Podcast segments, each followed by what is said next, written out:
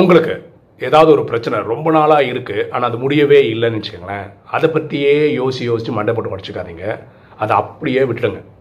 உங்களால் முடிஞ்ச காரியங்களை ஊக்க உற்சாகத்தோடு பண்ணிகிட்டே இருங்களேன். ஒரு நாள் திடீர்னு ஒரு ஸ்பார்க் வரும் ஒரு ஐடியா வரும். அந்த முடியாத பிரச்சனை திடீர்னு ஒரு நாள் முடிஞ்சிடும் அதனால் எதுக்குமே கவலைப்படாதீங்க. சந்தோஷமாக இருங்க. எண்ணம் போல் வாழ்வு.